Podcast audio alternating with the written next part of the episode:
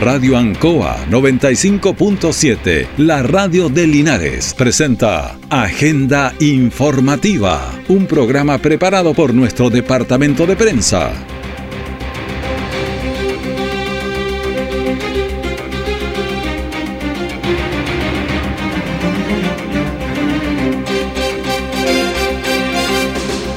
tal? Muy buenos días, bienvenidos a Agenda Informativa de la Radio Ancoa, edición de este día, viernes 8 de septiembre de 2023. Pasemos de inmediato a las informaciones de las últimas horas preparadas por nuestro departamento de prensa. Titulares para la presente edición. Partimos saludando a Canal 5 que hoy día cumple 20 años, así que nuestros colegas ahí, un abrazo grande, que tengan mucho éxito ahora y siempre. 1.200 millones de pesos en ayuda a emprendedores del FOSIS aquí en la región del Maule. Gobierno regional está apoyando a varios eh, emprendedores, así que en ese punto también nosotros vamos a estar dando cuenta durante este programa. Y en otro punto que también eh, lo estamos señalando es que la ley está hablando de la obligatoriedad de grabar las patentes en los vidrios, en los espejos, esto para hacer frente también y dar más armas para luchar contra la delincuencia. El detalle de estas y otras informaciones ya viene. Nací con el fin de amarte desde que conocí el mundo. Aún tenemos música chilenos. Programa dedicado al mundo agrícola en Radio Ancoa de lunes a viernes desde las 12 horas. Reforzamos nuestra identidad. Siempre en el lugar donde se produce la noticia están los equipos de prensa para que usted se informe primero. Agenda informativa. Estamos con la agenda informativa y de inmediato tomamos eh, contacto con el diputado Jaime Naranjo como está diputado. Eh, vamos a saludarlo de inmediato y, y ver cómo está usted. ¿Cómo le va? Raúl, un gusto saludarlo como siempre y un saludo muy cariñoso a todas las personas que nos están acompañando en este momento. Bueno, vamos avanzando en este día viernes 8 de, septiembre. Me gustaría tocar un tema que, mm, que, está medio complicado. Bueno, hay varios temas complicados, ¿ah? pero la, la salud, eh, hay varios temas, porque ha habido un paro, pues se bajó el paro, pero a veces los problemas de fondo siguen igual. Mire, ocurre, Raúl, y usted recordará que fruto de la pandemia, se contrató personal extraordinario para desempeñar funciones en el área de salud, lo cual explica en gran medida el éxito que hubo para enfrentar justamente la pandemia del COVID-19. Bueno, e-, ese personal se, ha ido extendiendo el plazo de contratación de ello y lamentablemente el, ha empezado un, una serie de despidos de este personal porque ya cumplió el, periodo de contrata y nosotros estamos haciendo serio esfuerzo en el Parlamento y yo particularmente desde la Comisión de Hacienda para que no ocurra aquello. Porque no nos olvidemos, Raúl, que en paralelo el gobierno está impulsando un programa de, disminuir las listas de espera y todo lo que significa la atención en el área de salud. Eh, y de hecho, fruto justamente del, copago cero, eh, eh, eso ha significado también una eficiencia notable por parte de los funcionarios del área de salud. Así que uno puede entender que efectivamente hay recursos limitados hoy día en el país, pero creo que la labor que han cumplido estos funcionarios en el área de salud no se merece este despido tan drástico y creo que corresponde hacer todos los esfuerzos para mantener ese personal en, el área de la salud. Si estamos en esta campaña de, agilizar las listas de espera y mejorar la atención en el área de salud, son fundamentales la mantención de este personal. ¿Cuántas personas son? ¿Cuántas personas son?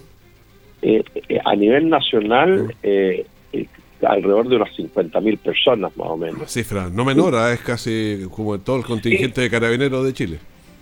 Sí, es, una cantidad bastante importante eh, de personal, pero pero creo que han cumplido una, labor notable, oiga, y, es como el pago de Chile. Eh, eh, nosotros somos especialistas en el pago de Chile, es decir, después que han cumplido una labor de compromiso en el área de la salud, eh, que nos permitió tener una exitosa campaña en materia de COVID-19, ahora eh, como que creemos que sobra. Yo creo que no sobra ninguno. El problema es si alcanzan los, los, los dineros, digamos, para pagar, porque ahí está el problema, porque, a ver, uno... Nosotros podemos estar trabajando 20 y con 30 trabajamos mejor, pero ¿alcanza el dinero pues para eso? Esa es la pregunta, la pregunta que, que molesta a veces. pero no, sí, efectivamente, esa es la razón principal del, del, del, corte de este personal, pero, pero creo que debiéramos hacer un esfuerzo por retenerlo, ¿no? Eh, partamos de la base, Raúl, y solo estoy pensando en el futuro, vamos a tener un nuevo hospital en Linares que va a tener una capacidad bastante mayor que la que el que tiene actualmente. Y se va a requerir personal también para poder implementarlo y, sacar adelante esa nueva infraestructura hospitalaria que vamos a tener. Es que ahí se podría ver, por ejemplo, cuántas personas necesita el hospital, 100 más, pero nos quedan 49.900 todavía. Mire, y no se olvide de que la idea es que el hospital antiguo, y es lo que yo estoy haciendo las gestiones desde ya, se transforme en un gran centro de atención del adulto mayor. También se va a necesitar personal especializado para que esa infraestructura eh, siga funcionando, pero ahora con otro destino. Entonces, es perfectamente compatible eh, por, por lo que viene a futuro eh, la retención de ellos. Pero vamos a hacer, como le digo, estamos haciendo las gestiones, estamos revisando el presupuesto justamente de la ejecución de este año. Ahora, fin de mes, el gobierno tiene que ingresar el nuevo ley de presupuesto del año 2024 y vamos a ver si acaso podemos eh, mantener este personal que, reitero, han cumplido una labor muy digna de destacar y valorar durante un periodo muy difícil que nos tocó vivir en materia de salud. Claro, eso es un periodo muy difícil, fue extraordinario. Ahora, eh, el tema, yo lo único que veo, hace falta y todo lo que usted quiera, pero el tema es, eh, ustedes van a tener que buscar la partida presupuestaria para que alcance ahí, porque de lo contrario va a quedar un hoyo y vamos a tener problemas como en la educación en otros lados. Así es, por eso estamos trabajando ya algunas alternativas con el Ejecutivo para poder eh, evitar que ocurra esta situación con estos funcionarios. Pero, pero yo quiero transmitirles, si hay alguno que nos esté escuchando, situación y estamos haciendo gestión el gobierno para evitar que ocurra esto o se pueda programar eh, de una manera eh, alargar el proceso de ellos un tiempo más. Claro, eh, es un tema difícil, sí, me iba a decir algo. No, ahora en el campo legislativo propiamente tal, Raúl, esta semana eh, eh, buenas noticias en términos legislativos. Una, eh, eh, que estamos aprobando una norma legal para ampliar el número de contratación de personas con discapacidad o minusválidos. Entonces, está, está empeñado en una norma legal de incorporar de a poco que las personas minusválidas no sean eh, campo laboral.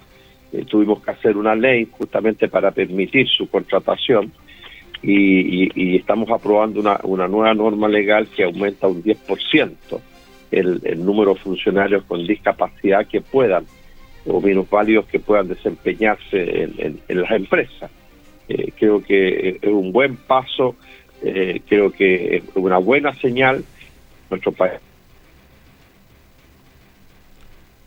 ¿Algo nos pasó por ahí?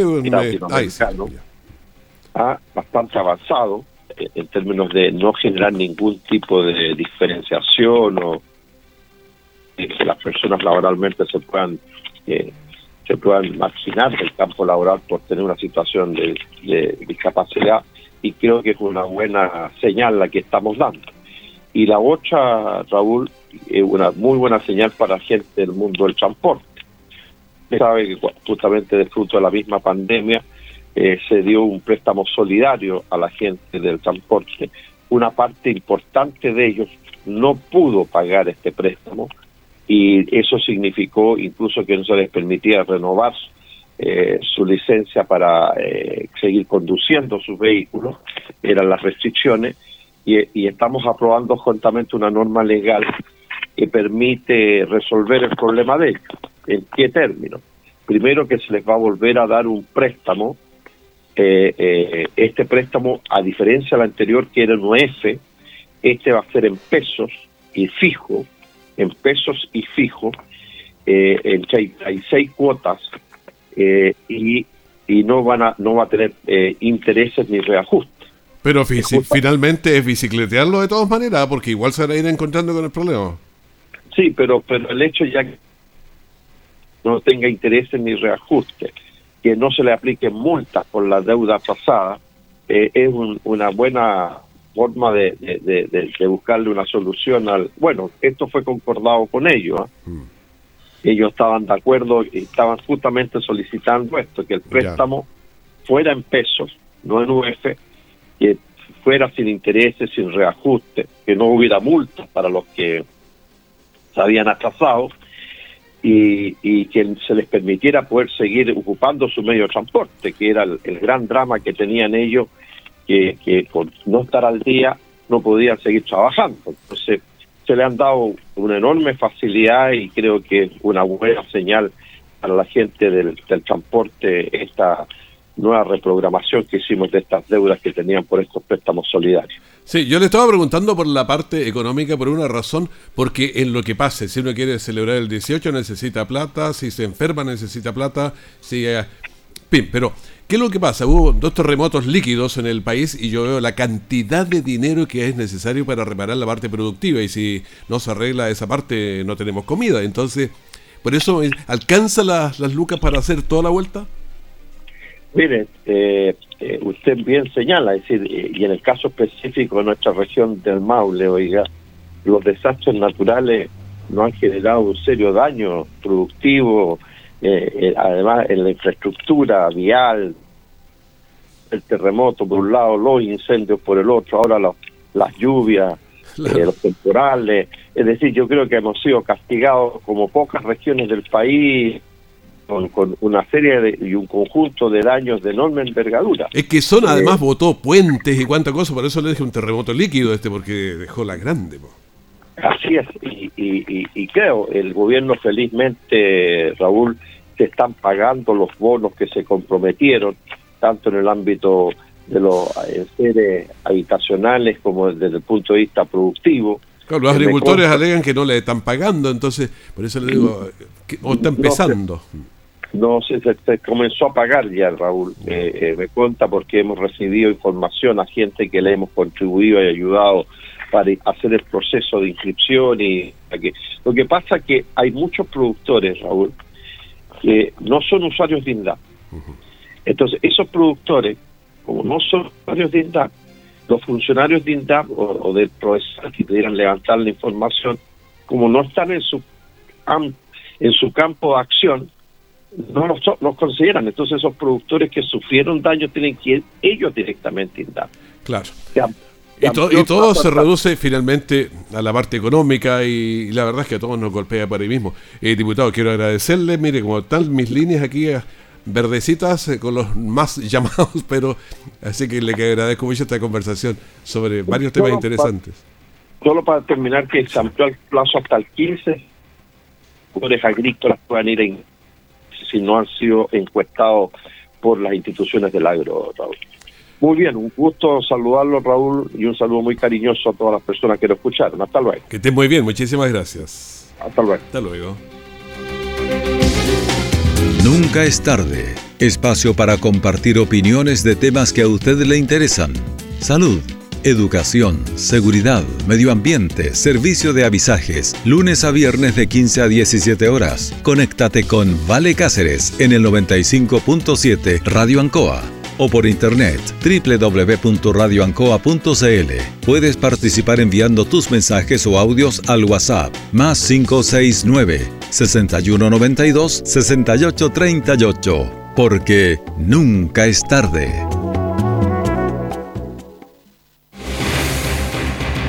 Nuestra central de prensa está presentando Agenda Informativa en el 95.7 de Radio Ancoa. El día 5 de septiembre se conmemoró el Día Internacional de la Mujer Indígena en homenaje a Bartolina Sisa, que es una mujer que fue asesinada mientras eh, comandaba los ejércitos quechua, aymara, en contra de los españoles a fines del siglo XVIII en el Alto Perú. Escuchemos a Claudia Morales, de, que es la Ceremi de la Mujer y Equidad de Género. Nosotros como Ministerio de la Mujer y la Equidad de Género Eh, nuestro ideal tiene que ver en poder abrir los caminos para que ellas también puedan dar eh, entrega de sus saberes, no tan solo desde el territorio, sino a nivel nacional. Y por esto mismo, nosotros en nuestro plan de igualdad, eh, entre hombres y mujeres, se encuentran incorporados todo lo que significa los compromisos hacia sus pueblos y sobre todo hacia las mujeres. También vamos a escuchar a Jacqueline Guayquiche, eh, que es la, presidenta. Nosotros como asociación eh, conmemoramos todos los años este día por el gran valor que tuvo Bartolina Sisa de, hacer esa guerra junto a su pueblo para sacar todos estos valores de la mujer indígena. Claro, estaba refiriéndose a que nosotros señalamos al, al comienzo a Bartolina Sisa. Es un homenaje que va al valor, a la visión, a la cosmovisión también de estos pueblos originarios. Escuchamos a John Sancho, director de Dideco. Veíamos cómo los niños de distintos establecimientos educacionales estaban bailando hoy y es parte del trabajo que debemos hacer, de explicarle a esos pequeñitos que no vienen disfrazados de pueblo originario, sino que vienen vestidos, de explicarles la razón de su vestimenta, de explicarles la visión de cada uno de los pueblos originarios que hoy, más que nunca en distintas áreas, desde la ingeniería, fíjense que yo lo explicaba en algunas palabras, de entender cómo las edificaciones, hoy más que nunca con las catástrofes ambientales que estamos viviendo, deben estar en armonía con el ecosistema. Los concejales de la comuna también tuvieron palabras para relevar eh, la importancia de esta fecha. Eh, Carlos Castro. Aquí tenemos ejemplos constantes, vividos, de la importancia que tiene la mujer en todas las esferas, en todas las esferas de la sociedad. Y en este aspecto también, buscar las raíces de la importancia de la mujer nos lleva justamente a identificar. Bueno, estábamos escuchando al concejal Castro y escuchamos también al concejal Michael Concha. Tuvimos un gran marco público, la Oficina de Asuntos Migratorios e Indígenas realizó esta actividad junto al COMAPO, organización de Linares también, que agrupa a los pueblos mapuches, y eso ha sido una actividad que se ha venido desarrollando durante muchos años. Bueno, estamos escuchando eh, lo que estaba ocurriendo entonces eh, en esta conmemoración aquí en Linares. Participa en el concurso Historias de Nuestra Tierra 2023 que releva mitos, leyendas y relatos del mundo rural de Chile. Pueden participar niños, niñas, jóvenes y adultos de todo el país a través de cuentos, poemas y dibujos podrás ganar hasta medio millón de pesos y tu obra seleccionada será incluida en el libro antología. Y este año también premiaremos a los profesores y profesoras que más participen. Infórmate más y envía tu obra en historiasdenuestratierra.cl. Ampliamos el plazo hasta el 15 de septiembre. Invita a FUCOA, Ministerio de Agricultura, Gobierno de Chile. Todo el acontecer noticioso del día llega a sus hogares con la veracidad y profesionalismo de nuestro departamento de prensa. Agenda informativa. Estamos en la agenda informativa hasta las 9 de la mañana con 21 minutos y decía que nuestras líneas verdes están ahí activas. Tomamos esta y conversamos de inmediato eh, con el Ceremi de Educación, Francisco Varela. ¿Cómo está, Ceremi? Buenos días, gusto de saludarlo. Bien, bien. ¿Cómo están ustedes? Un gran saludo a todos los auditores y auditoras de la radio Linares.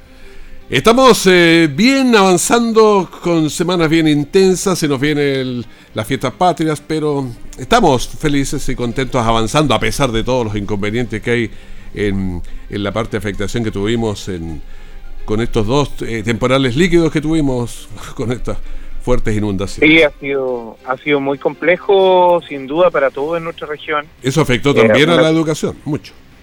Por supuesto, por supuesto. Tenemos tenemos un levantamiento general a nivel regional, tenemos 820 colegios en nuestra región y de esos fueron 43 los afectados directamente.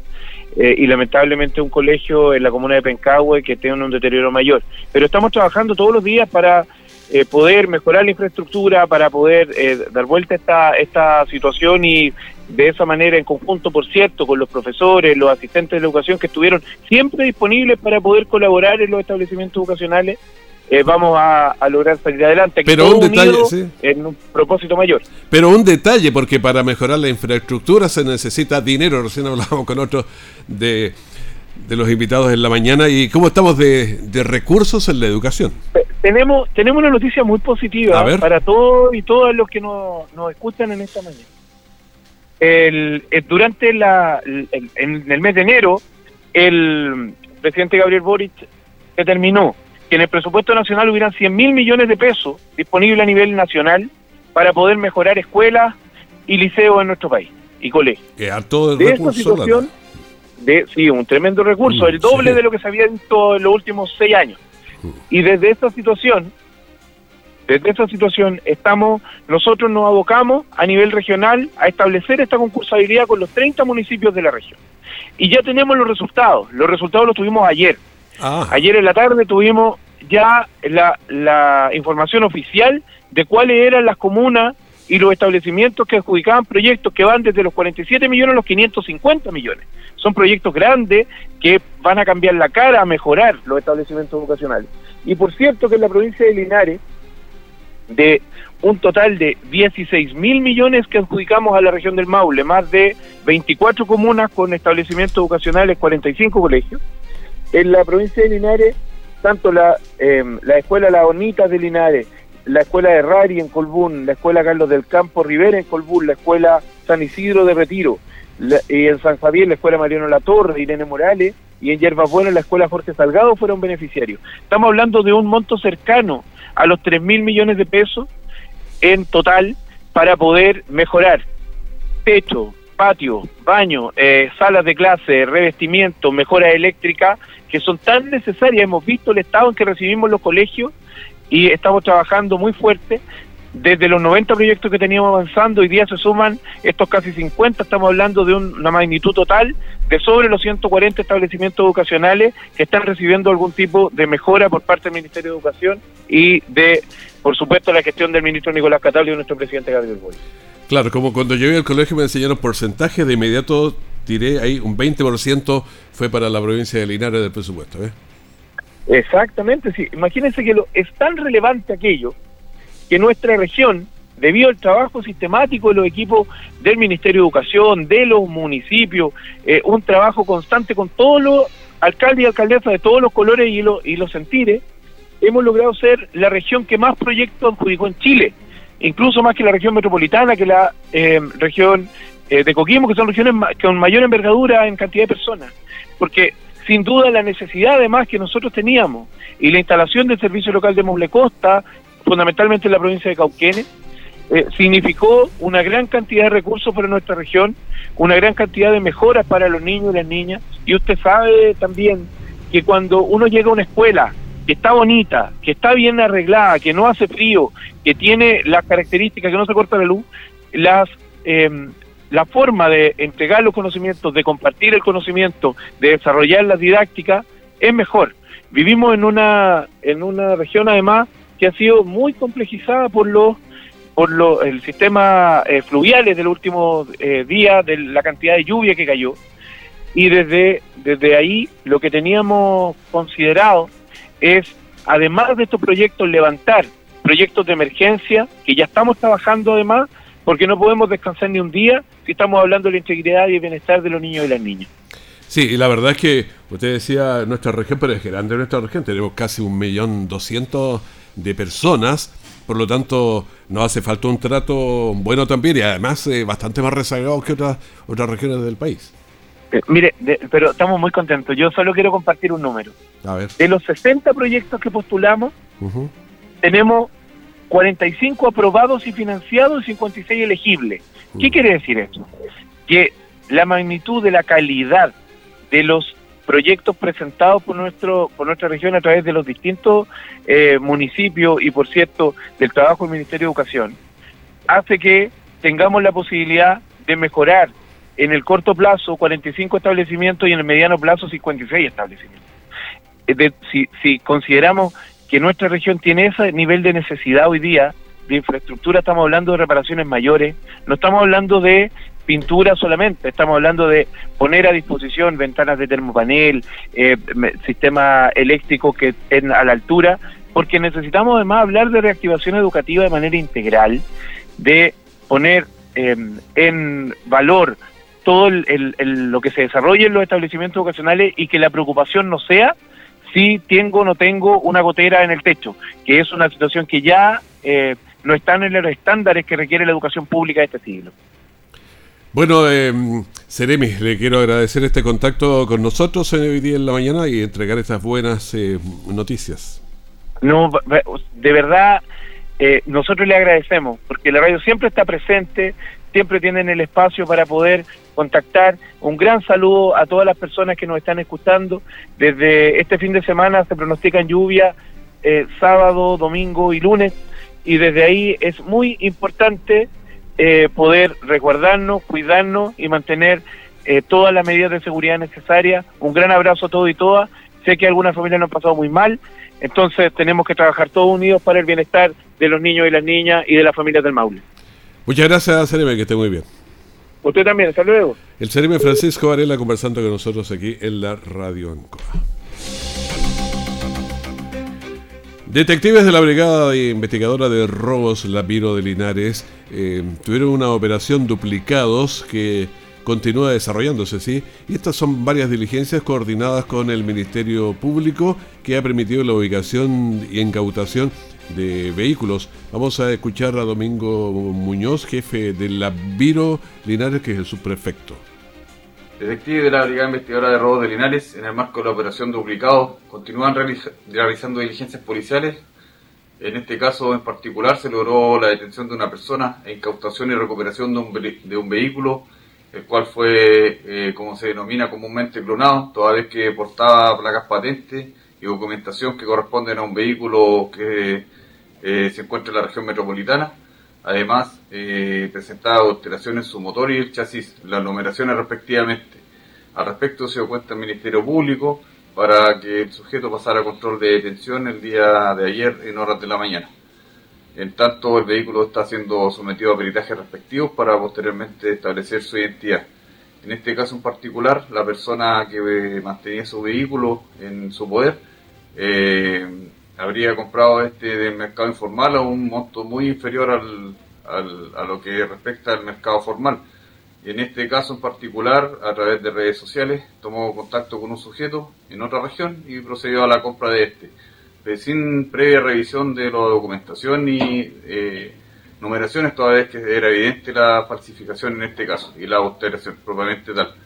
Además, este modo operandi se viene repitiendo en este tipo de, de venta, toda vez que lo ofrecen en modalidad, modalidad de prenda y ese en este caso pierde tanto la inversión la víctima y además acarrea problemas judiciales.